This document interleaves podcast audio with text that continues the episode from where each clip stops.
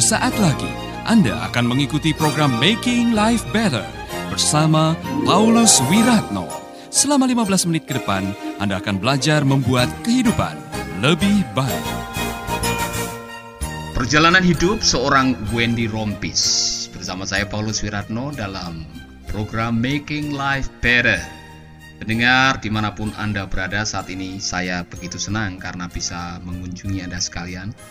Yang di Hong Kong, yang di Kuwait, yang di Abu Dhabi, maupun yang di Amerika Selatan. Selamat berjumpa lagi, dan khusus kali ini sangat istimewa karena di studio sudah ada seorang koreografer atau dancer ya. Yang sangat luar biasa. Amin. Yang saya ketemu beberapa hari yang lalu, dari ngedance-nya saja saya sudah melihat ada spirit of dancing. Hai, Wendy, ya. Selamat datang. Tolong diceritakan sedikit hmm. latar belakang hidup kamu bagaimana? Um, yang pasti sih aku suka dance dari dulu ya, dari kecil memang udah memang suka dance, dan aku udah tahu kalau emang aku mau ngedance. Cuma memang kita perlu belajar dulu pastinya, disadamati untuk pendidikan, untuk segala sepatunya. Jadi ada step-stepnya aja gitu yang aku selaluin, yang sambil belajar tapi sambil ngedance juga, tetap nggak akan ditinggal juga gitu dance-nya. Saya dengar kamu sebetulnya waktu kuliah jurusan akuntansi. Iya, accounting sebenarnya. Accounting ya, yeah. Jurusan accounting kok bisa terjun lebih banyak di dancing dengan prestasi yang luar biasa. hmm. uh, Informasi yang saya terima, hmm. kamu pernah melatih seperti Cherrybelle, yeah. Vicky Chu, yes. ya kan, Beksa, hmm, yes. Emily Kimi, dan masih yang lain-lain. Itu, itu yes. prestasi yang tidak yeah. mudah. Dan saya pikir semua sahabat yang mendengarkan Making Life Better pengen mendengar perjalanan hidup seorang Wendy Rompis malang melintang di dunia koreografi ini. Bagaimana awalnya, bagaimana kok sampai akhirnya bisa, boleh saya katakan, hidup mati dengan dancing nih? Iya, awalnya pastinya karena suka dance. Jadi uh, aku lebih banyak bermati belajar sama teman-teman juga, bikin tim pastinya. Awalnya sih cheerleaders dulu sih, cheerleading team sebenarnya. hmm. Dari situ kita belajar dance. Akhirnya karena zaman dulu itu kan cheerleaders masih on, masih bagus lah ya, masih yeah. oh kayaknya booming gitu. Tahun-tahun berapa itu ya? Itu tahun di, wow itu aku S M A itu sembilan puluh tujuh lah ya, sembilan puluh tujuh-an itu ya. Jadi dari situ doang kayak teman-teman belajar latihan-latihan-latihan, akhirnya kita um, apa menang-menang sih competition hmm. gitu kan, kita menang competition. And abis dari situ lari ke dance. Hmm. Nggak lama kemudian uh, cheerleading jadi dance gitu loh. Ya udah, akhirnya juga sama, kita jadi hmm. champion juga gitu loh, karena memang aku seneng banget ya. Jadi aku juga captain juga di sana. Di cheerleaders juga jadi captain, and then di dance-nya juga jadi captain gitu loh. Jadi memang udah ditaruh semua, yang jadi leader terus nih, nggak tahu kenapa gitu ya, di, di apa sih dilatih terus gitu loh. Ya akhirnya pada akhirnya aku jadi dancer gitu loh. Hmm. Ya dari situ gitu loh. Cuma memang kerja dulu jadi auditor. Auditor apa ini?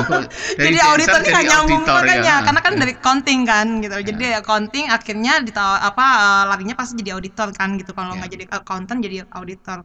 Aku pilih jadi auditor, aku lebih seneng aja gitu loh, untuk pergi ke klien dan segala satunya.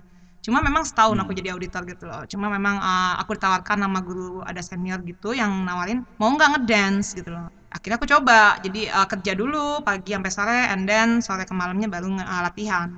Jadi sudah hijrah dari cheerleader yeah. ke dance langsung. Yeah. Untuk sampai di sana kamu perlu kursus lagi atau memang kamu seperti belajar sendiri? Ada, ada gurunya. Kita ada ikut gurunya. Sanggar sih. Kita ikut hmm. sanggar, nanti dilatih sama almarhum Adis Adna Sution. Hmm. Dia yang ngajarin kita. Tim ini selalu dibawa dia terus gitu loh. Sampai dancer itu akhirnya aku punya tim, akhirnya nah itu dia ada kejadian aku sempat dikeluarkan dari tim. Kenapa itu kok bisa dikeluarkan? Saking aku kelas aku, dengan teman-teman. Pastinya kelas dengan teman-teman, karena aku punya keinginan sendiri, aku punya suatu tujuan dan visi yang aku hmm. pengen raih. Hmm. Tapi di situ malah akhirnya jadi bumerang, yang akhirnya aku banyak lakukan hal yang konyol hmm. karena aku tidak mendapatkan apa yang aku inginkan gitu loh. Jadi disitulah dia yang ya banyak cekcok. Mungkin kamu terlalu idealis atau yeah, apa terlalu perfeksionis gitu. Hmm, maybe kayak seperti itu ya. Jadinya uh, ada satu step yang aku pengen uh, raih. Cuma yeah. memang uh, tim di belakang ini ya memang tidak sama visi gitu. Kasih tahu uh, pendengar semua, kapan hobi ini, kan ini seperti hobi yeah, sebetulnya. Hobi. hobi akhirnya menjadi profesi. Hmm. Itu tahun-tahun berapa sehingga seolah-olah kamu istilahnya yeah, yeah. kamu menggunakan ini bukan hanya sekedar hobi, tapi ini sebagai yeah. profesi kamu. Ya nemuinya di tahun dua ribu dua itu ya, dua ribu tiga itu kalau salah diajakin sama guru senior aku untuk hmm. gabung dalam satu dance company. Hmm. Jadi dia membuat satu dance company, akhirnya aku diterima, dia audisi hmm. dulu dan terima. And then akhirnya aku quit my job gitu loh. Hmm. Jadi seperti yang seperti itu yang akhirnya aku merasa aku kok udah mulai ditaruh di sini ya gitu hmm. loh. waktu kamu hijrah dari accounting hmm. atau dari dancer sebagai hobi hmm. kepada profesional, ada nggak perlawanan atau mungkin orang tua atau teman yang sedikit kurang kurang suka ini? Tolong pasti, ceritakan. Pasti ya, kalau orang tua tuh pasti sih. Jadi uh, orang tua tidak setuju awalnya. Hmm. Jadi mereka bilang sudah mati, lebih baik kerja, lebih baik hmm. ya, segala sesuatunya lah pasti gitu ya. Cuma aku buktikan yang uh, aku bisa kok gitu loh, hidup dengan dan mati dengan dancer ini gitu loh. Mm. Nah sampai saat itu yang mereka juga ngerasa uh, bisa punya uang, aku bisa hidup dengan apa dengan uang hasil penghasilan aku mm. dance gitu. Jadi sempat ragu ya, maksudnya sempat, kamu jadi sempat. dancer mau makan dari ya, mana gitu kan? Iya, dan kayak kalau kerja kantoran kan lebih bagus gitu yeah. ya, banyak ya orang tua pasti ke situ lah arahnya gitu loh. Bagus memang sih, cuma balik lagi memang udah dalam apa ya, dalam jiwa aku gitu loh untuk mau ngedance itu loh nggak bisa ditahan gitu loh, karena saat kita kerja kantor tuh kayak ada yang hilang gitu loh. Kenapa? Mm. Karena setiap kayak lagi kerja tuh tiba-tiba aku bisa nulis-nulis yang aku mau belajar dance ini, dance ini, dance ini, aku bisa ngelis gitu kan. Jadi kayak kok lama-lama ini kok kenapa ya gitu muncul lagi gitu kan. Cuma memang belum ada jalannya dulu. Yeah. Oke, okay, kalau musik itu ada ada genrenya, ada aliran-alirannya, dangdut, keroncong, hmm. pop, dancer yang kamu tekuni ini ada aliran-alirannya juga enggak? Ada, ada, ada. Dari tahun dua ribu dua itu kan ikut dance company, akhirnya aku uh, ada audition untuk Agnes Monica Dancer. Iya. Yeah. Nah disitulah dia akhirnya aku diajak untuk uh, audisi dan diterima gitu. Pada akhirnya dua tahun di situ aku dijadi Agnes Monica dancernya tuh dua tahun. Dikontrak begitu ya? Ya nggak dikontrak sih sebenarnya, hmm. tapi kita ngikut ngikut dia terus saja. Kemanapun dia show hmm, selalu ikut. Iya gitu. Jadi Wah. satu tim waktu itu sempat dua tahun aku merasakan. Luar biasa. Ada pengalaman ya. pahit getirnya? Iya uh, seru sih, seru sih. Seru, ya? uh, nggak ada sih kalau bilang pahit sih, paling capek, memang capek tapi banyak sekali yang diajarkan gitu ya di sana itu, banyak sekali yang pengalaman yang luar biasa sekali sama Agnes. Jadi kayak aku sih paling seru itu ya, momen-momen yang dalam hati waktu aku jadi dancer di Agnes itu sangat-sangat luar biasa. Nah, saya lihat uh, setelah itu kamu bukan hanya menjadi dancer, tapi kamu juga melatih. Iya. Kamu melatih dan sudah cukup banyak kelompok-kelompok orang muda yang barangkali sekarang terkenal ya. Yes. Dan itu merasakan jasa kamu sebagai ya, seorang pelatih. Bisa disebutkan kira-kira siapa-siapa? Uh, yang paling pertama sih yang kemarin ini aku aja sih Cherrybelle ya, yang hmm. paling ini banget, yang awal banget sih, dari situ mulai baru yang lain-lainnya gitu ya. Hmm. Cherrybelle itu juga dimulai dengan satu uh, mukjizat banget gitu loh, yang aku cuma mungkin iseng ya, cuma nelfon doang produsernya gitu ya, cuma pak pengen tahu udah mati bisa nggak anak murid aku masuk gitu hmm. loh, karena aku udah dari, dari dancer kan aku jadi uh, ngajar ya, buka yeah. sekolah ya. Nah dari situ uh, bertemulah dan akhirnya mereka meminta untuk aku jadi koreografernya gitu. Anda masih bersama Paulus Wiratno di Making Life Better.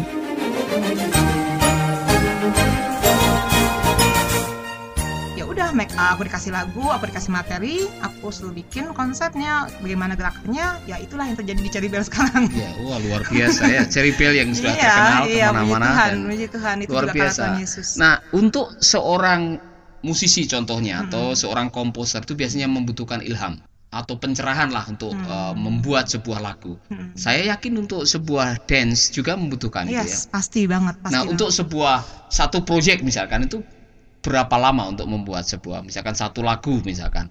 Oke oke, kalau satu lagu sih uh, aku agak ini juga ya, puji Tuhan banget dikasih talenta sama Tuhan tuh kayak cepat hmm. juga sih gitu ya. Hmm. Jadi mati kalau ada lagu satu lagu diterima materinya. Aku kayak memang udah tanam dari kecil kali ya, jadi sudah suka dance, aku sering nonton konser, aku sering nonton T V dalam arti acara-acara dance. Jadi kayak cepat dia datangnya, inspirasinya hmm. tuh kayak oke, okay, lagu begini, oke, okay, gua akan buat seperti ini, ini, ini, ini, ini. Gerakannya pun juga seperti itu gitu loh, jadi yeah. ngalir. Aku lebih orangnya lebih buatnya tuh yeah. lebih ke arah situ sih gitu. Luar biasa, ini ini ngomong-ngomong mungkin ini uh, rahasia company ya istilahnya. Hmm. Untuk sebuah pertunjukan yang hmm. mungkin terkenal kayak Cherrybelle hmm. atau mungkin untuk sebuah pertunjukan, mungkin pendengar kita mau tahu ini hmm. kalau mau meminta Wendy untuk menggarap bagian tariannya itu kosnya bisa sampai berapa itu? Iya kan? Gimana ya jawabnya? Iya, iya. Depends ya kali. Depends ya. Gitu. Depends kali nah, ya. Nah barangkali ini ada pendengar kita yang besok mau mantu atau sunatan hmm. mau garap. Oh. Mau minta grup kamu uh, dance iya, iya. misalkan kayak iya, gitu kan. Uh, kalau aku wah, kalau nyebutin nominal kayaknya agak eh, ini. Janganlah, ya. jangan. Pokoknya uh, biasanya kan ada semacam klasifikasi. Mm-hmm. Kalau itu mungkin untuk sebuah televisi terkenal atau untuk yeah. pertunjukan orang terkenal, mm-hmm. bedalah kalau dengan Iya, yeah, iya, uh, pastinya. Iya, gitu kan. Pastinya berbeda sih. Ya bisa dibilang udah terkenal sih, memang harganya hmm. emang jauh. Yeah. Gitu. Apalagi untuk commercial break gitu juga kan lain ya. Gitu. Yeah. Cuma kalau misalnya memang ada yang anak-anak S M A ataupun siapapun yang mau diajar, itu juga aku lihat kondisinya sih gitu ya. Mereka lebih perlu yang kayak gimana gitu loh. Saya mendengar kamu sekarang sudah mendirikan sekolah dance hmm. di Jakarta dan di Bali. Yes, jadi ini ada pendengar yeah. yang di Bali mungkin yang di Jakarta. Mau tahu nih kira-kira untuk seorang bisa ngedance ini hmm. mulai dari nol, misalkan saya ini enggak tahu ngedance misalkan. Yeah. Saya tahu wayang orang tapi untuk ngedance enggak tahu gitu. Dibutuhkan berapa kali pertemuan, berapa biayanya, sehingga barangkali ada orang tua yang mendengar ini mau mengirimkan anaknya yeah, ikut yeah, ngedance yeah. gitu. Uh, kalau untuk berapa kali sih tergantung anaknya ya. Jadi yeah. kita lihat uh, progres anaknya juga sih gitu loh, uh, bagaimana dia ngikutin kelasnya gitu ya, setiap uh, pertemuannya gitu loh. Jadi aku nggak bisa patokin berapa kali, cuma yang pasti kita usahakan tiga bulan itu basic untuk awal mereka hmm. ngedance. Tiga bulan itu prosesnya di situ. Nah, dari situ baru kita lihat lagi nanti ke depannya apakah perlu private and then ada tambahan-tambahan kelas yang lainnya. Cuma yang pasti sih untuk uh, pertemuannya kita ada dua ratus lima puluh ribu, cuma murah kan ya, dua ratus lima puluh ribu untuk satu uh, empat kali pertemuan satu bulan. Empat kali pertemuan satu bulan, ya murah lah kalau untuk orang tua. Iya. Iya, anaknya dapat kelas satu uh, satu pertemuan itu satu jam. Iya. Dan saya dengar dance ini kan tidak hanya sekedar untuk seni tapi juga bisa menyehatkan tubuh. Yes, sekarang banyak pastinya. Orang yang hmm. menggunakan dance untuk kebugaran dan yes, sebagainya. Benar-benar pastinya. Jadi, ini bagus sekali. Hmm. Nah, mari kita kembali ke perjalanan hidup kamu, yeah. bahwa kamu sekolah accounting, berakhir jadi dance dan sekarang sudah memiliki sekolah. Kira-kira pelajaran apa yang kamu terima dari itu? Hmm, yang pasti sih pendidikan itu penting. Yeah. Jadi uh, aku sangat-sangat bersyukur banget uh, orang tua aku apa ya memberikan aku pendidikan sampai accounting S satu karena berguna banget karena aku bikin dance school sekarang. Jadi banyak banget yang Tuhan taruh yang oh oke okay, gue bisa bikin dance school karena gue akhirnya kemarin kan accounting itu banyak belajar juga ya dari yeah. accountingnya juga banyak pembukuannya segala sesuatunya. Jadi nggak ada yang sia-sia sih, itu yang aku rasain yang dulu kalau waktu kita muda, aduh nggak perlu lah gitu kan gue mau ngedance gitu loh. Pas sekarang aku udah dalemin ya. Puji Tuhan gitu loh, akhirnya oh gue bisa bikin dance school yeah. gitu loh itu. Nah saya suka dengan kalimat kamu, hmm. tidak sia-sia. Di dalam hidup ini ada istilahnya sovereign foundation. hmm. Apa yang Tuhan tetapkan dalam hidup kita, yang kadang-kadang di luar kemampuan kita, hmm. yang pernah terjadi di masa lalu, tidak ada yang sia-sia. yeah. Semua itu sebetulnya diizinkan oleh Tuhan kita lewati karena suatu saat kita memerlukannya. yes. Atau Tuhan memerlukannya. Jadi kalau setiap orang pada akhirnya bisa menemukan panggilan hidupnya seperti kamu. Pada akhirnya hidup saya inilah dance. Yes. Alangkah luar biasanya karena Pak John Maxwell pernah mengatakan orang sukses adalah orang yang nomor satu telah menemukan tujuan yes. hidupnya, nomor dua memaksimalkan karunianya, hmm. nomor tiga menebar kebaikan sepanjang jalan hidupnya. Nah orang-orang seperti ini biasanya bahagia. Orang yang menemukan panggilan hidupnya adalah orang-orang yang bahagia. Amin. Perhatikanlah orang-orang yang di sekitar kehidupan kita yang mungkin masih mencari-cari, saya ini bikin apa ya di dunia yeah, ini yeah. saya mau bikin apa, coba yeah. ini gagal ah, coba ini yeah, gagal yeah. coba ini gagal yeah. saya kok dulu mungkin kuliahnya di hukum kok ternyata bekerja di bidang pariwisata yeah. misalkan kan. Tuhan kadang-kadang izinkan itu terjadi. hmm. Yang paling penting sekarang ini ialah menemukan panggilan yes. hidup. Saya mau tanya ke Wendy ini, waktu kamu ngedance, hmm. saya yakin bukan hanya seneng karena melampiaskan hobi, tapi ada semacam rasa bangga, rasa puas gitu ada? Iya, pasti banget. Kalau pas lagi ngedance tuh ya uh, kayak segala satunya di situ. Hmm. Segala satu yang hidup bisa dibilang apapun yang aku lakukan tuh all semua di situ. Saat hmm. aku gerakan badanku semuanya gitu loh. Rasanya tuh kayak um, this yeah. life. Iya. Nah, ini penting sekali. Hmm. Saya mau menolong teman-teman kita ini pendengar hmm. yang barangkali masih bekerjanya sekedar nyari uang. Ada kan hmm. orang bekerja sekedar nyari uang untuk makan, hmm. ada yang bekerja untuk nyari nama, hmm. tapi ada satu lagi bekerja karena itu panggilan hidup. yeah. Nah, sebelum kita sampai di titik itu, kita terus akan mencari. Karena living for significant, hidup untuk menemukan makna, itu dimulai ketika kita menemukan panggilan hidup saya apa. yeah. Orang yang sudah menemukan panggilan hidupnya, wah dia tidak dibayar, tidak dikasih penghargaan pun akan melakukannya karena memang Pak ini panggilan hidup saya. Ya. Nah, rupanya untuk sampai di sana tidak semua orang. Mm-mm. Nah, saya hanya mau kasih tahu aja pendengar, kalau Anda dari pagi sampai malam berhari-hari bertahun-tahun hanya untuk mencari income untuk memenuhi kampung tengah yang namanya perut, suatu saat kita akan menyesal. Yeah. Serius, kita akan menyesal. Yeah. Banyak orang yang menyesal seperti itu. Kita harus menemukan panggilan hidup. Nah, panggilan hidup itu apa? Masing-masing kita harus berjuang untuk menemukannya karena Saya ulangi lagi, orang yang paling bahagia di dunia ini adalah orang yang sudah menemukan panggilan hidupnya. Anda harus bahagia karena hidup ini hanya sekali. Ya. Dunia adalah tempat terakhir untuk kita praktek kebahagiaan. Waktu masuk surga itu tidak ada lagi latihan. Hmm. Kita semua praktek di sana. Dan kalau di dunia sudah tidak bahagia karena tidak menemukan panggilan hidup, saya takut Anda semua masuk surga bosan. Dan kalau di surga yang isinya hanya sukacita, bahagia, kok bosan kemudian mencari malaikat mau tanya apakah ada tempat alternatif yang lain. Ada namanya neraka. Hmm. Kan kita tidak mau ke neraka. Yeah. Oleh karena itu kita harus menemukan panggilan hidup. Dan saya senang berjumpa dengan Wendy yang sudah menemukan panggilan hidupnya. Jadi orang seperti Wendy kemana-mana kalau sudah ngedance itu sudah itulah jiwa raga saya. All out. All out. Luar biasa. Nah, kita nanti akan mendengarkan pahit getirnya atau manis pahitnya hmm. perjalanan seorang Wendy yang malang melintang di dunia dance. Hmm. Tentu ada tantangan-tantangan. Ya. Sekarang jangan lupa dengarkanlah Wendy pada seri yang berikutnya. Sahabat, Anda baru saja mengikuti program Making Life Better bersama Paulus Wiratno. Terima kasih atas kebersamaan Anda. Tuhan memberkati.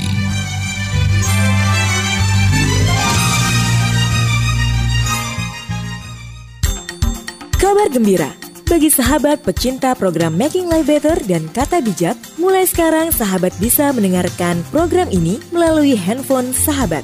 Download sekarang juga aplikasi Making Life Better melalui Play Store atau App Store secara gratis.